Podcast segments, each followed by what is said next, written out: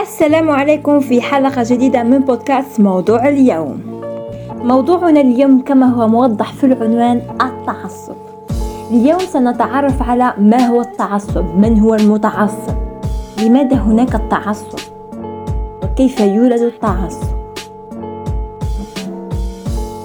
فاليوم لا يزال التعصب يزدهر تحت الكثير من الأشكال سواء الدينية سواء القومية سواء الكروية إلى آخره.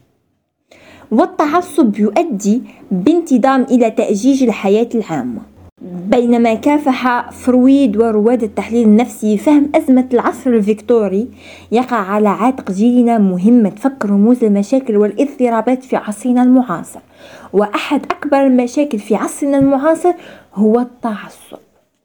فكل منا في حياته على الأقل التقى بمتعصب في حياته فالتعصب هو شعور الفرد بأنه على حق وبأن الآخرين على باطل. مثلا في قاعة يوجد الكثير من الناس وهناك متعصب. يتم هناك مناقشة مواضيع مختلفة. تجد المتعصب دائما يهاجم على يهاجم الآخرين بسبب أفكارهم ويقول لهم دائما بأنهم على خطأ وهو الوحيد الذي على الحق. فالتعصب يؤدي لنشوب خلافات ومواقف وممارسات عدوانية تجاه. فالتعصب يعتبر جمودا في العقل وطاقة مهدرة لأنه أولا لا يسمح بالتعددية الفكرية فهو يجعل المتعصب يظن أن فكرته هي الواحدة الصحيحة وأنه لا يوجد فكرة أخرى صحيحة غير فكرته. ويجعله يهاجم الآخرين باستمرار بسبب أفكارهم كاحتقارهم وعدم احترام حقوقهم والاعتراف بها وخاصة عدم الاعتراف بأفكارهم ومحاولة دائما ومحاولتهم دائما طمس هوية المتحدث. من هنا نستنتج أن المتعصب هو الخاسر الوحيد في معركة الحياة. فللمتعصب معايير صارمة للغاية. ويتسامح قليلا اتجاه الأفكار والآراء. فالمتعصب أساسا يظهر في كثير من الأحيان حبه للتسلط وفرض رأيه ولجوئه للعنف لتحقيق غاياته. فإن كانت هناك فكرة مضادة لفكرته قد يلجأ المتعصب للعنف لإثبات فكرته. أيضا المتعصب لا يتقبل لغة الحوار. فكما قلت سابقا تختلف أشكال التعصب فمنه التعصب الديني السياسي والاجتماعي العرقي والقبلي. وأكد علماء الدين والاجتماع والتربية والنفس أن خطورة هذه الظاهرة تكمن في أنها قائمة على الكراهية والعنف والإزدراء والتمييز. وأن أغلب الأفعال الوحشية التي ارتكبها البشر سابقا جاءت بسبب تعصب الأفراد. فالمجرمين لم يكونوا قبلها مجرمين أو فاقدي العقل بل لجأوا إلى العنف لجعل فكرتهم أكثر وجعل فكرتهم هي السائدة وأن الجميع على غلاط لنلخص ما قلناه سابقا. التعصب هو اعتقاد إنسان أن انتماءه لفئة معينة يعطيه الحق في احتقار الآخرين يعطيه الحق أن يحتكر الحق له وحده وأن الجميع على باطل عدا نفسه. ويعطيه الحق أيضا بجعل الآخرين ثلامذة عنده. الآن قد تتساءلون ما الأسباب التي تؤدي إلى هذه الظاهرة؟ ما الأسباب التي تؤدي إلى التعصب؟ في الحقيقة هناك الكثير من الأسباب التي ساعدت على ظهور التعصب وهناك عوامل ساعدت على انتشاره وتعزيزه لنبدأ. أول سبب تعصب هو شعور الشخص بالنقص. وهي من الأسباب أيضا التي تؤدي إلى العدوانية لذا نجد الشخص المتعصب شخص عدواني أيضا.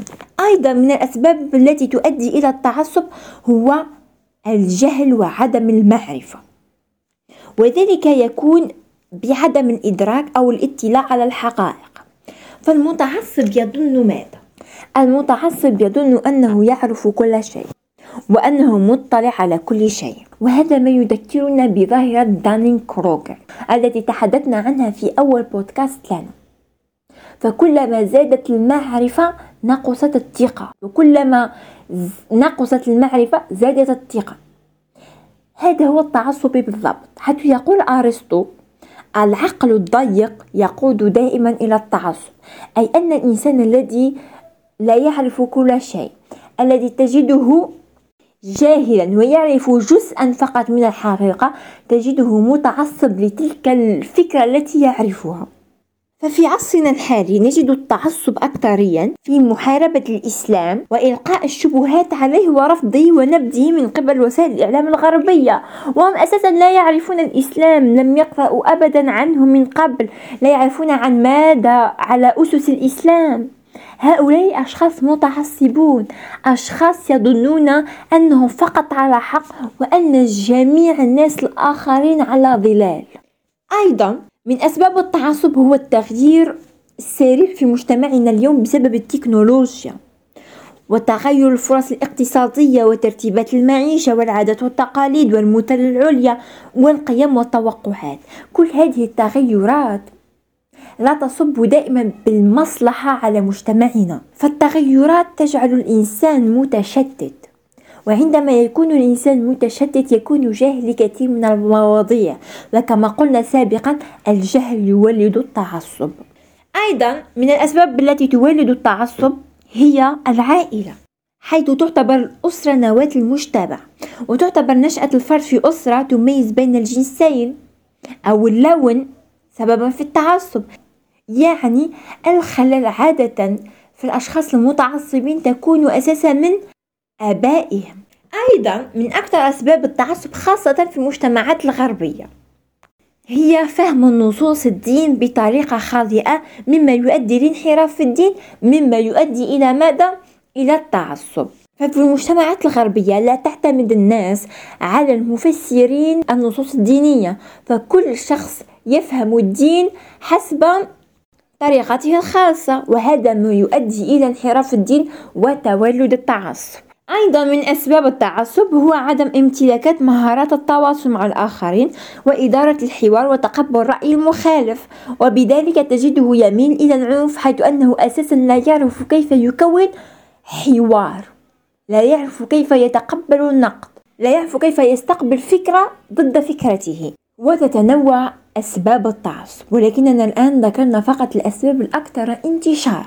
نذهب الآن إلى أنواع التعصب. منذ البداية قلنا أن التعصب له عدة أنواع وأشكال إلى آخره.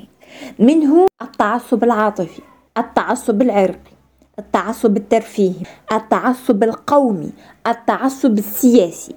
ولكن التعصب الأكثر انتشارا في عالمنا العربي هو التعصب الكروي حيث نجد الكثير من النزاعات بين البلدان بين شعوب البلدان بسبب كرة القدم.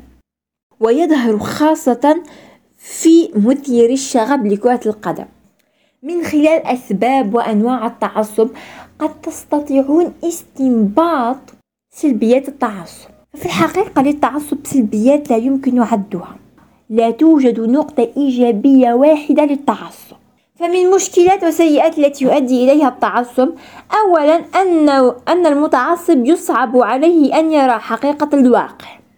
إذ يرى أن الصواب متمثل فقط في الرأي الذي يميل إليه وإن كان الصواب واضحا في فكرة الطرف الآخر. كما قلنا سابقا التعصب هو جمود في العقل حتى يجعل الإنسان سجين أفكاره.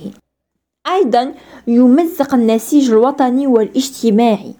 حيث يجعل منه آه، أحزاب تنشأ مشكلات والنزاعات بينها فيما بعد فتقتل الوحدة والاجتماع ويحال الوطن إلى فرق متشتتة آه، وتجده خاصة بسبب العنف. وتجده أيضا في الدول التي تمتلك آه، عدة طوائف دينية أو مجتمع تجد فيه عدة عروق. وإلى آخره. أيضا التعصب يزيف الواقع. وذلك أن المتعصب يحاول دائما تحويل فكرته إلى الواقع تحويل فكرته إلى الحق حتى وإن كانت على باطل. أيضا ينمي النزاعات وذلك من خلال آه، ميله إلى العنف من خلال احتقاره للآخرين من خلال مهاجمة الآخرين بسبب أفكارهم المضادة لأفكاره إلى آخره. هناك الكثير كما قلت من السلبيات التي آه التي تجعل من التعصب آفة اجتماعية ولكننا سنكتفي بما ذكرنا. لنذهب إلى آخر عنصر في حلقة اليوم وهي طرق التحرر من التعصب. أولا الابتعاد عن الوسائل الإعلامية المضللة حيث أن الوسائل الإعلامية دائما ما تعمل على جعل طرف على حق وطرف على باطل.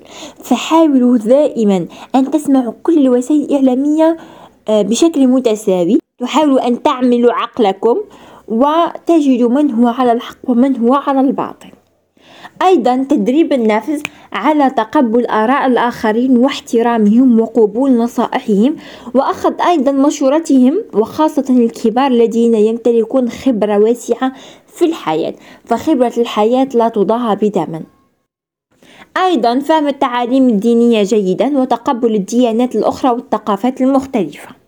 الابتعاد عن الفتن مساعدة الآخرين ومعاونتهم والاستفادة من خبر من خبراتهم كما قلنا سابقا. الدفاع عن الحق وإزهاق الباطل بطريقة الحوار البناء. عدم احتقار الآخرين وتجريحهم واحترام مشاعرهم. وأيضا يبقى آه، الدور الأساسي لإنهاء التعصب هو الدور الأسري بتربية الأطفال تربية سوية. فلا يستخدمون الألفاظ البذيئة وأيضا لا يذهبون لشتم الآخرين وتشجيعهم على تقبل جميع الأفكار في المجتمع. هذه كانت نهاية حلقتنا اليوم. نتمنى أنه كان الموضوع خفيف نكون إنه الموضوع استفدت منه قليلا وتعرفت أكثر على التعصب وما هو التعصب. آه كانت هذه حلقتنا اليوم ونلتقي في حلقة جديدة إن شاء الله.